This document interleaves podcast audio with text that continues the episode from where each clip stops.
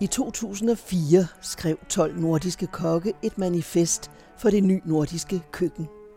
I dette manifest slog kokkene fast, at det nordiske køkken sagtens skal sammenlignes med de bedste køkkener i verden. Både hvad angår smag, originalitet og kvalitet. Og i 2005 tog Nordisk Ministerråd tråden op og satte ny nordisk mad på den politiske dagsorden. Velkommen til den anden radios programserie Norden i Europa, hvor vi lægger nogle af brikkerne til et billede af samspillet mellem Norden og Europa, historisk og aktuelt. Programmet produceres med støtte fra AP Møllerfonden. Mit navn er Annette Brun Johansen. Der havde jo været adskillige år, hvor de store franske kokke og andre de der de store madfolk ude i verden havde sagt, hvorfor efterligner I altid også i Danmark? Ikke? I, I de fineste Michelin-restauranter i Danmark, de serverer fransk mad. Hvorfor gør I bare det? Og det startede ligesom den her idé om, at sige, hvad kan vi egentlig i Norden? Kan vi overhovedet noget? Har vi et eller andet i Norden? Eller er det, er det hele forsvundet i sådan en standardiseret fødevareindustri? Om lidt taler jeg med madhistoriker Nina Bauer om Norden på bordet. Og fra grøn, klimavenlig nordisk mad til nye grønne biler – en grønnere vejtrafik afhænger først og fremmest af den politiske vilje i det enkelte land, siger Ove Weiss i kommentaren Nordens grønne billand. Og det er ikke Danmark. Lyt sidst i udsendelsen.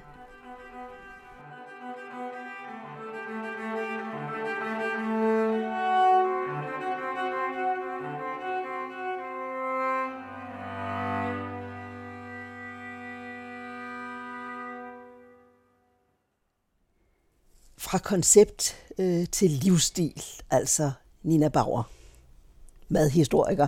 Øh, målet var at udvikle det nye nordiske køkken netop fra koncept til livsstil, og øh, det er vel i høj grad lykkedes. Det kan man ikke sige andet end, at det er. Øh, det er lykkedes over al forventning, og øh, det er jo helt utroligt, når man tænker på, at øh, før som vil sige 2003, der kunne man ikke, var der ingen Google hits overhovedet på nordisk køkken.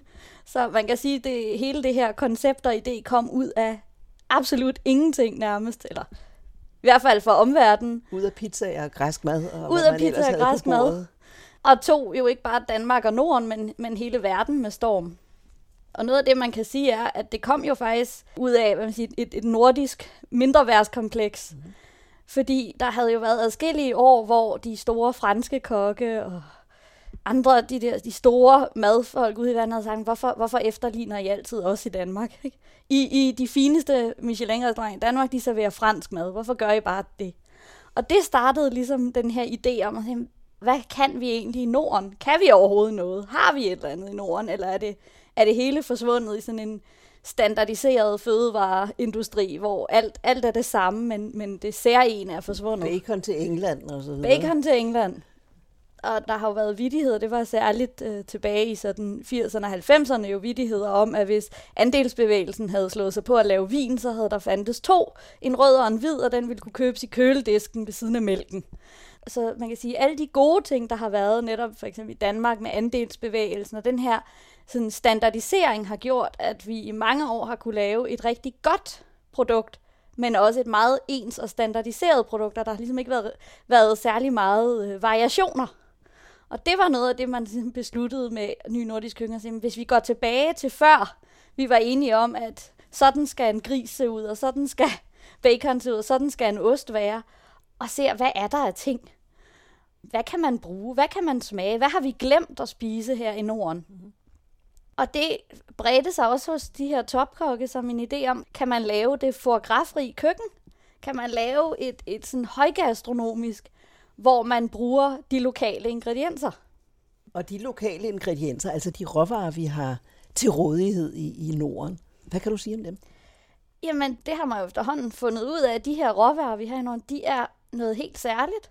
Eller i hvert fald, nogle af dem bliver noget helt særligt på grund af vores klima. Så vi har jo sådan noget som fjordrejer, der ikke findes andre steder i verden, hvor den måde, de, de lever på, og den måde, de er, gør dem til noget helt særligt. Eller grønlandsrejer, som fordi det er så koldt, at, det, at de vokser meget langsomt, så bliver smagen mere koncentreret. Øh, så det man også kan sige, at man begynder at prøve at genopdage sådan det nordiske terroir. Ikke? Hvad er det, der gør, at her er meget skiftende årstider, skiftende lys? Hvad gør det for, det for smagen og konsistensen af madvarer? Øh, og man kan sige, at hele det her nyt nordiske køkken, øh, og med en underskrivet manifest, som de jo fik, var jo blandt andet øh, inspireret af sådan de tidlige kunstretninger fra sådan begyndelsen af 1900-tallet. Det her med at lave et manifest og en hensigtserklæring. Hvad er det, man vil? Og man kan også forklare, at noget af det her, som man skal huske med manifestet, er, det er jo ikke sådan en, kan vi sige, sådan en, en lovsamling, der kommer ned, at nu skal I gøre sådan, og I må overhovedet ikke kigge til resten af verden.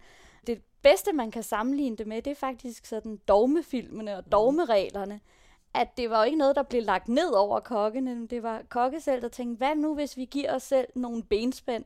Hvad nu hvis vi i stedet for bare at gå til alle de udenlandske råvarer, vi ved er gode, og så prøve at kigge på, prøve at udfordre os selv. Hvad hvis vi kun nøjes med at kigge på det nordiske område? Og så er vi så tilbage i, øh, i 2004, og, ja. Øh, og det køkkenkoncept, eller nordiske madkoncept, der blev, der blev skrevet frem her. Hvilke punkter kan du trække frem? Jamen noget af det, jeg synes er meget vigtigt og interessant, det er jo, at vi her har ligesom en, en, nogen, der forsøger at, øh, at skabe bro mellem sådan gastronomien og ernæringsvidenskaben og sundhed og etikken i forhold til økologi eller dyrevelfærd eller sådan noget ting. Fordi hvis man kigger sådan madhistorisk, i hvert fald i Danmark, igennem perioden, så har man øh, sådan fra tiden efter 2. verdenskrig oplevede netop, at gastronomien i meget høj grad ligesom fik lagt afstand til øh, ernæringsvidenskaben og til produktionen, så du har ligesom mm. i, mange, i, i mange årtier haft de her modsætningsforhold, der gjorde, at det var ikke rigtig muligt for, de, for folk inden for de forskellige områder at tale sammen. Og nu prøver man så at få nu, sundhed nu og, og prøver man at se, om man kan få det hele. til at hænge sammen. Ja. ja, nu vil man gerne have det hele op i en, i en, i en større enhed. Kan du nævne nogle af punkterne? Jamen altså, noget af det, jeg synes er interessant ved punkterne, det er jo det her netop, altså ud over fokuset på de, på de nordiske råvarer, så er det jo det her med at gå efter større fokus på sæsonvariationer i madlavning, fordi vi er jo blevet så vant til med, med supermarkeder og kølediske og frostvarer, at vi sådan set kan få lige den madvarer, vi har lyst til på hvilken som helst tid af året. Så det her må prøve at gå tilbage til, hvad er særlig godt, hvornår. Altså afspejle de, øh, de skiftende årstider øh, i måltiderne. Netop. Ja, ja. Øh, fordi man kan sige, at, øh, at det var noget, vi sidst vi, vi i Danmark i havde en periode, hvor, hvor vi i høj grad fokuserede på sæsonen i forhold til, til råvarer. Det var under krigen, mm. øh, som jeg plejer nogle gange, når jeg skal forklare det til folk, at kalde, det var det nye nordiske køkken under tvang. Fordi folk var tvunget til at spise lokalt, tvunget til at spise efter sæson. Og fordi det var noget, der kom oppefra på grund af krigen, satte en stopper for al import, så var der ikke nogen, der syntes, det var spor sjovt. Og det eneste folk ventede på, det var, hvornår slutter det her, så vi kan gå tilbage til det, vi plejer. Og det er så også med til, at da krigen slutter, så omfavner man alt, hvad der kommer af nye former for frost og dåse og import. Alle slags varer, der sikrer sig, at du aldrig nogensinde skal være i en situation, at du ikke kan få det at spise, du har lyst til. Øh, og den her udvikling fortsætter så netop op i 60'erne med supermarkeder, og at det bliver almindeligt for alle at have køleskab, og lige pludselig så kan man fuldstændig ophæve årstiderne i køkkenet. Der er jo ikke noget køkken i dag, kan man sige, der, der er uberørt, øh, fordi du kan hente mad ind fra hvor som helst. Øh, og det man kan sige, der er sket nu, og som sker også med det nye nordiske køkken, det er jo en meget større blanding af de her, hvor det før ligesom været, når så har vi, går vi den italienske vej, eller den franske mm. vej, eller den indiske vej, eller hvad man vil, så bliver det jo i høj grad nu til, at man siger, hvordan kan vi inspireres af for eksempel andre landes madlavningsteknikker, men bruge dem, vi selv har. Ikke? Hvordan ser det ud, hvis vi bruger nogle af de asiatiske vokretter, men i stedet for laver vores egne med de, med de nordiske ingredienser, vi har. Så i meget høj grad bliver det nu sådan ikke ligesom den tidligere sådan, man sige, dille med fusionskøkken, mm. hvor du ligesom med vold og magt skulle presse to køkkener sammen på tallerken. Men i meget høj grad, at man bliver inspireret. Så i virkeligheden er der også et klimaperspektiv i det nye nordiske køkken. Altså man behøver ikke at flyve æbler ind fra Argentina eller Tasmanien, som jeg har oplevet, at man har gjort. Jordbær fra Israel osv. Ikke? Vi kan holde os til regionens råvarer. Det kan vi. men man kan sige, at i sådan en verden, som vi har i dag, så kan det jo være svært. Det vil altid føles som en begrænsning, hvis man, hvis man netop bliver dogmatisk og siger, at vi må kun. Og det er også en af de ting, jeg synes er vigtigt med det nye nordiske køkken, netop at det ikke handler om, nu skal vi kun, men bliver den her mulighed om, hvad kan vi, der er godt? Mm. Øh, og det har været meget vigtigt for øh, de madfolk og kokke, der var med til at lave manifestet, at det her ikke skulle blive statisk. Det skulle ikke blive sådan et ende med at blive, det er sådan, den nordisk madlavning er, og nu skal det blive sådan. Nu har vi fundet ud af, hvad der er bedst, og nu skal det blive sådan. Det må ikke udvikle sig. Øh, fordi det skulle ikke ende som sådan et, et slags sige, madlavningsmuseum over, det her er nordisk, og det rører sig ikke ud af stedet. Så der det, skal være en dynamik i... Der skal være en dynamik. Det skulle gerne være sådan, at når folk udefra forsøger at kigge på det nordiske køkken, at der sker noget. Og at det ikke bliver ligesom, at når, når turister kommer til Danmark og regner med, at vi alle sammen enten går i gummistøvler, sydvest eller folkedragt. Så den her idé om, at tingene skal have lov at udvikle sig, ikke ende som sådan et frilandsmuseum. Men det er vel også det, der sker? Det er det, der sker. Og en af de ting, der gør, at det her sker, det er også, at man i manifestet gjorde meget ud af, at det her var ikke et øh, nationalt projekt, det var ikke et nationalistisk projekt. Det skulle ikke handle om, at vi i Norden er meget bedre. Det skulle simpelthen handle om at ligesom netop udnytte sin egen region, og det gør jo også, at det nye nordiske køkken jo nu er ligesom blevet, hvad kan man sige, en køreplan, mm. som der er stor interesse ja, for andre regioner i verden. Netop, altså øh, det var jo øh, blandt andet Claus Meier og øh, Ibis Oxfam, der øh, tog sammen om at lave arbejde med at, med at udvikle det nye bolivianske køkken, fordi Bolivia var, havde taget kontakt og sagt, kan I hjælpe os? Og der kommer mange andre faktisk henvendelser til nogle af de her mennesker, der var involveret i at lave manifestet fra afrikanske lande og alle steder om, vi kunne godt tænke os at vide, hvordan, hvordan gør man det her, fordi de er fanget i, at den sådan, gastronomien i deres lande er den der sådan, vil sige, sådan meget typisk sådan pan-europæisk, den klassiske sådan hotel måltider, du får. Og de kunne godt være interesseret i at vide, hvordan kan man ligesom arbejde netop med regionerne. Og her kommer så klimaperspektivet ind en gang til. Men der er jo også et andet perspektiv, nemlig at fremme dyrenes trivsel og en bæredygtig produktion i havet og i de dyrkede og vilde landskaber, som et af punkterne hedder. Ja.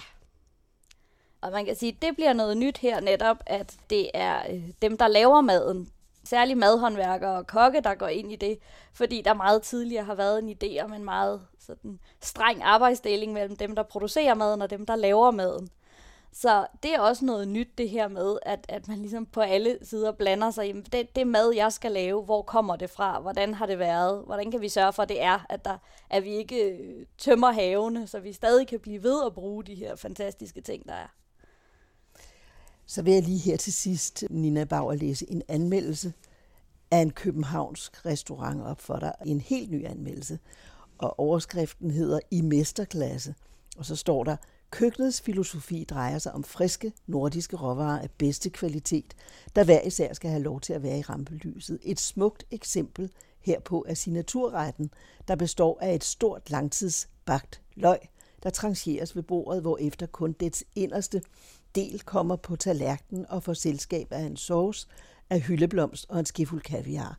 Det søde og smagfulde løg er rettens hovedaktør, som får modspil af let syre fra sovsen og salt fra kaviaren. En fornem og velfortjent hyldes til en af de vigtigste madvarer, vi har, der alt for ofte tages for givet. Her har vi det nordiske som et særligt kvalitetsstempel. Ja, men det kan det jo også sagtens være, fordi altså, selvfølgelig er... Uden at det er en dyr ret, Uden at det er en dyr ret. Og det har jo netop også været den her inter, øh, interesse i at ikke bare opdage, hvad, vi kan, hvad det nordiske kan i forhold til resten af verden, men hvad netop nogle af de sige, oversete råvarer i Danmark kan. Øh, og nu er det løjet, der bliver nævnt her, som netop noget, der typisk bruges som sådan ingrediens i retter, men sjældent af hovedpersonen. En anden fødevare, som er meget interessant i dansk perspektiv at kigge på, det er kål. Fordi der har været en tendens til, i sådan, hvis man kigger på kålen sådan status op igennem historien, at den øh, fra sådan industrialiseringen bliver forbundet. Det er simpelthen, den har en, som man siger, en smag eller en lugt af fattigdom. Det er det, du spiser, hvis du ikke har råd til andet. Øh, og man siger, glemt af hele den der, den, den tidligere sådan stolte bundetradition, det var det, der fik os igennem vinteren, øh, fordi sådan noget som grønkål er det eneste, der står tilbage øh, i vinterhaven øh, så blev den jo mere, jo mere velstand, der kom til Danmark, jo mere blev kålen det her, som du kun spiser, hvis du ikke har råd til andet. Øh, og hvis man kigger på, hvor meget kål pludselig nu fylder i det nye nordiske køkken, og i det hele taget variationer og alle muligheder, det nu ikke bare er kål en gang om året til jul, og julefrokosten, men pludselig er blevet noget, man eksperimenterer med og spiser, og folk er begyndt at dyrke selv. Øh, og det er jo et eksempel på, at at øh, det er sådan en, en klassisk nordisk råvare, som har været overset i lang tid, fordi den havde den her status mm. af at være, eller sådan lavstatus, og derudover så var det ligesom, når den havde den her lavstatus, så kunne den jo ikke konkurrere med alle de eksotiske ting, man kunne finde nede i supermarkedet. Og det er altså noget nyt, der er det. Er, det, det er noget nyt, der er sket. Man begynder ligesom at kigge på, der har jo også været en lang udvikling med at kigge på gamle kornsorter, eller genopleve nogle, nogle netop sorter af, af, af danske frugter, eller andre ting, som, som ligesom har været glemt.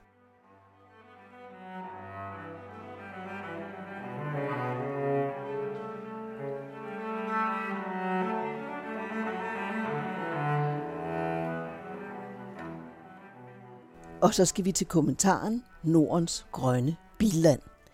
I Norge blev der sidste år solgt 46.000 grønne biler, både el- og hybridbiler. Det er 30 gange så mange som i Danmark og svarer til en tredjedel af landets samlede bilsalg. Til med måtte mellem 30.000 og 40.000 nordmænd ved årsskiftet lade sig skrive op på ventelister til en ny grøn bil. Leverandørerne kan ikke følge med. Det er altså i Norge. I Danmark ser det langt fra så positivt ud. Den danske regering har stillet 1 million grønne biler i udsigt inden 2030, men i år og næste år er der kun afsat midler til 10.000 ikke forurenende biler, eller blot 1% af løftet. Den pludselige interesse for grønne biler skyldes måske, at klimaspørgsmålet siden valget i 2015 til i dag, kort før et nyt folketingsvalg, er sprunget fra en femteplads til førstepladsen på vælgernes prioriteringsbarometer, både for en udlændinge, ældre og sundhedspolitikken.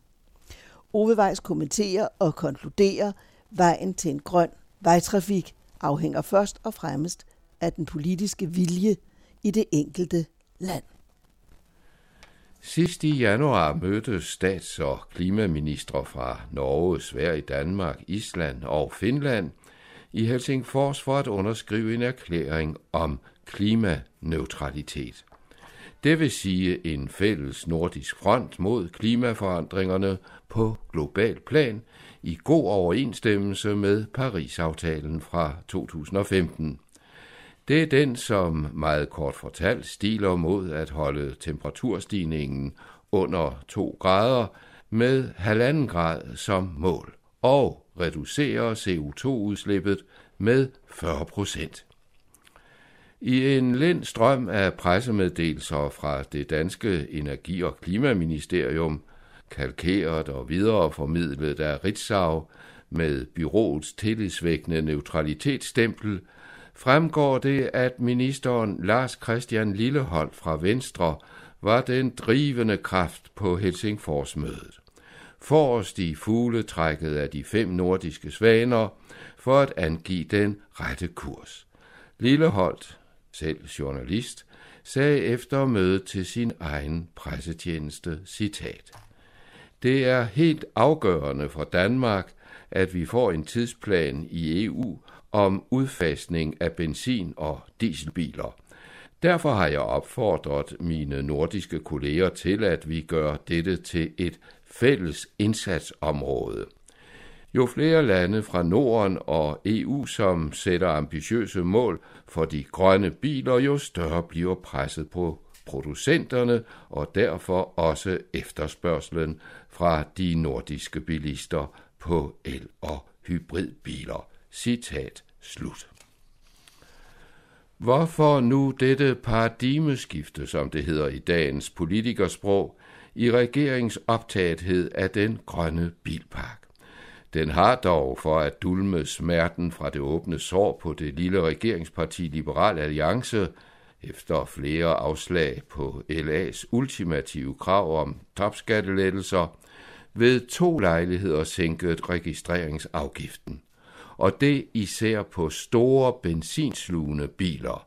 Med skal det tilføjes uændret afgift på mikrobiler, som for eksempel folkevogn op og minibiler som Peugeot 208, mens el- og hybridbiler oprindeligt var tiltænkt en væsentlig afgiftsforhøjelse. Den pludselige interesse for grønne biler skyldes, at klimaspørgsmålet siden valget i 2015 til i dag, kort før et nyt folketingsvalg, er sprunget fra en femteplads til førstepladsen på vælgernes prioriteringsbarometer. Foran både udlændinge, ældre og sundhedspolitikken måske på det seneste i skarp konkurrence med pensionsspørgsmålet. Derfor indbød regeringen i oktober sidste år til pressemøder under åben himmel på den københavnske havnefront med byens store havvindmøllepark i den fjerne horisont. Her forsikrede statsminister Lars Løkke Rasmussen, at der i år 2030 vil køre 1 million grønne biler, altså el- og hybridbiler, rundt på de danske veje. Formentlig på denne optimistiske baggrund, sagde klimaminister Lars Christian Lillehold til sine nordiske kolleger på mødet i Helsingfors, citat, Jeg glæder mig over i disse dage at kunne læse, hvor store summer bilproducenter smider i udviklingen af de grønne biler, og samtidig at nogle nye elbiler allerede er i restordre på grund af efterspørgselen. Citat slut. Intet tyder dog på, at ministeren har grund til at bekymre sig om svigtende elbilleverancer til det danske marked. En nærmere grænsning af regeringens klimaudspil viser, at der i år og næste år kun er midler afsat til 10.000 grønne biler, altså 1% af det antal, som statsministeren på pressemødet stillede i udsigt frem til 2030. De resterende 99 procent skal så sælges i perioden 2021 til 2030, det vil sige på ni år. Men regeringen er til synlædende fortrøstningsfuld, nogen vil sige nøjsom, for på side 18 i klimaudspillet står, citat, der er usikkerhed om teknologiudviklingen, og derfor vil regeringen hvis der sælges mere end 10.000 lavmissionsbiler i løbet af 2019 og 2020, indkalde aftaleparterne med henblik på at drøfte aftalen. Citat slut. Luftkastel lyder det fra oppositionen, som dog i april for snart et år siden, i lighed med Klimarådet, foreslog en halv million grønne biler på 12 år, selvom der året før i 2017 kun blev solgt 693 elbiler. Lad det være gentaget. 693 elbiler på et helt år. Medregnes hybridbiler, som kan skifte mellem eldrift og klassisk forbrændingsmotor, nåede det grønne tal i 2017 op på beskedende 1240 biler. Hele eller halve millioner med ca. 1500 grønne biler solgt i 2018, synes det dristigt, at den danske klimaminister få uger ind i det nye år fremstiller sig som elbilernes foregangsmand og på mødet i Helsingfors doserer sine nordiske kolleger om den danske plan, hvis mål reelt eller snarere ureelt er salg af tæt ved 100.000 el- og hybridbiler hvert år i det kommende 10 år. Især må hans norske pangdang have siddet med både spørgsmålstegn og glimt i øjet. I 2018 blev der i Norge solgt 46.000 grønne biler, knap en tredjedel af landets samlede bilsalg. Med andre ord, 30 gange så mange som i Danmark. Her ville Lars Christian Lilleholds bekymring for bilproducenternes leveranceevner have været på sin plads. Mellem 30.000 og 40.000 nordmænd stod ved årsskiftet på ventelister til en ny elbil. Spørger man regeringskilder på Slottholm om årsagen til Norges verdensrekord og Danmarks bundskraber i elbilomsætningen, lyder et af svarene, at nordmændene jo har deres billige elektricitet fra naturen, fra fossernes bulrende vej ned til turbinerne oppe fra de høje fjelle. Men argumentet er ikke bæredygtigt. Dels er Norge Nordens oliestat nummer et, som kunne friste til brug af fossile brændstoffer i transportsektoren. Dels er Danmark takket være insisterende græsrodsbevægelser gennem flere generationer og succesrig satsning på teknologiudvikling, i dag en af verdens største vindmølleproducenter og eksportører, uden at naturen har givet det hjemlige bilsalg medvind. Forskellene findes i landenes politiske beslutninger, ikke mindst i afgiftspolitikken i bredere forstand, for det gælder ikke kun elbilafgiften. I Norge koster for eksempel en eldrevet folkevogns Golf i indkøb mindre end en tilsvarende Golf med benzinmotor. Dertil kommer en lang række andre fordele. Elbilerne må køre i de norske busser og taxabaner.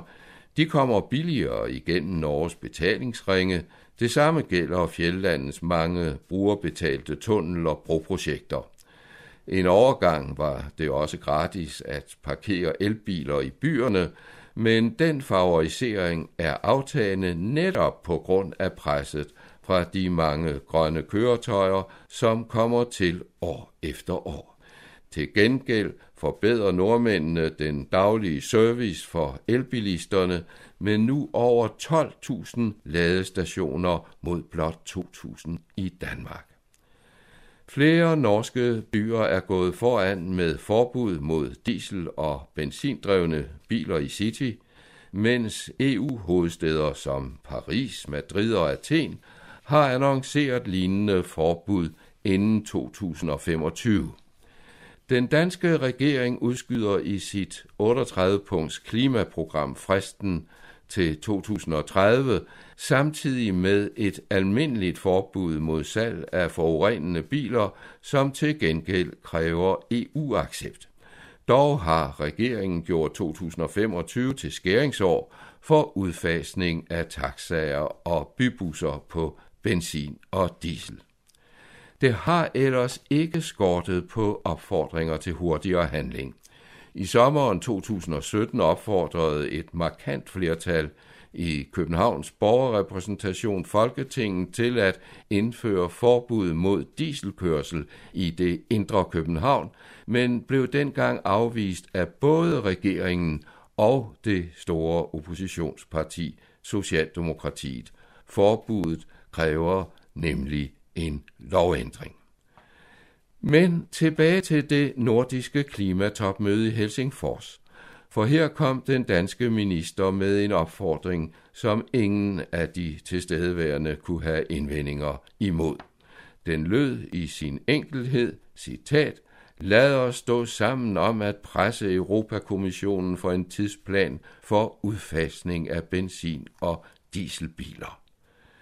Til gengæld er den nordiske opfordring formentlig uden effekt i Bruxelles, for forbuddet mod import og salg af nye benzin- og dieselbiler er i strid med EU-rettens regler om varenes frie bevægelighed. Som professor i miljøret ved Københavns Universitet Peter Pag tidligere har vurderet, citat, Danmark kan ikke gå solo og forbyde salg af benzin- og dieselbiler i 2030. Punktum. Det kan ikke lade sig gøre. Citat slut. Det vil dog ikke afholde de to partier, som har realistiske forventninger om statsministerposten, til under en hissig valgkamp at gøre klimapolitikken til et af hovedstridspunkterne. Lidt ironisk kan det tilføjes, at en opgørelse over stemmeafgivningen siden regeringsskiftet i 2015 har vist, at Venstre og Socialdemokratiet har stemt det samme i 91 procent af tilfældene på energi forsynings- og klimaområdet. Ove Weiss orienterede Programserien Norden i Europa, der produceres med støtte fra AP Møllerfonden, bliver redigeret af Jørgen Johansen, Ove Weiss og mig, Annette Brun Johansen.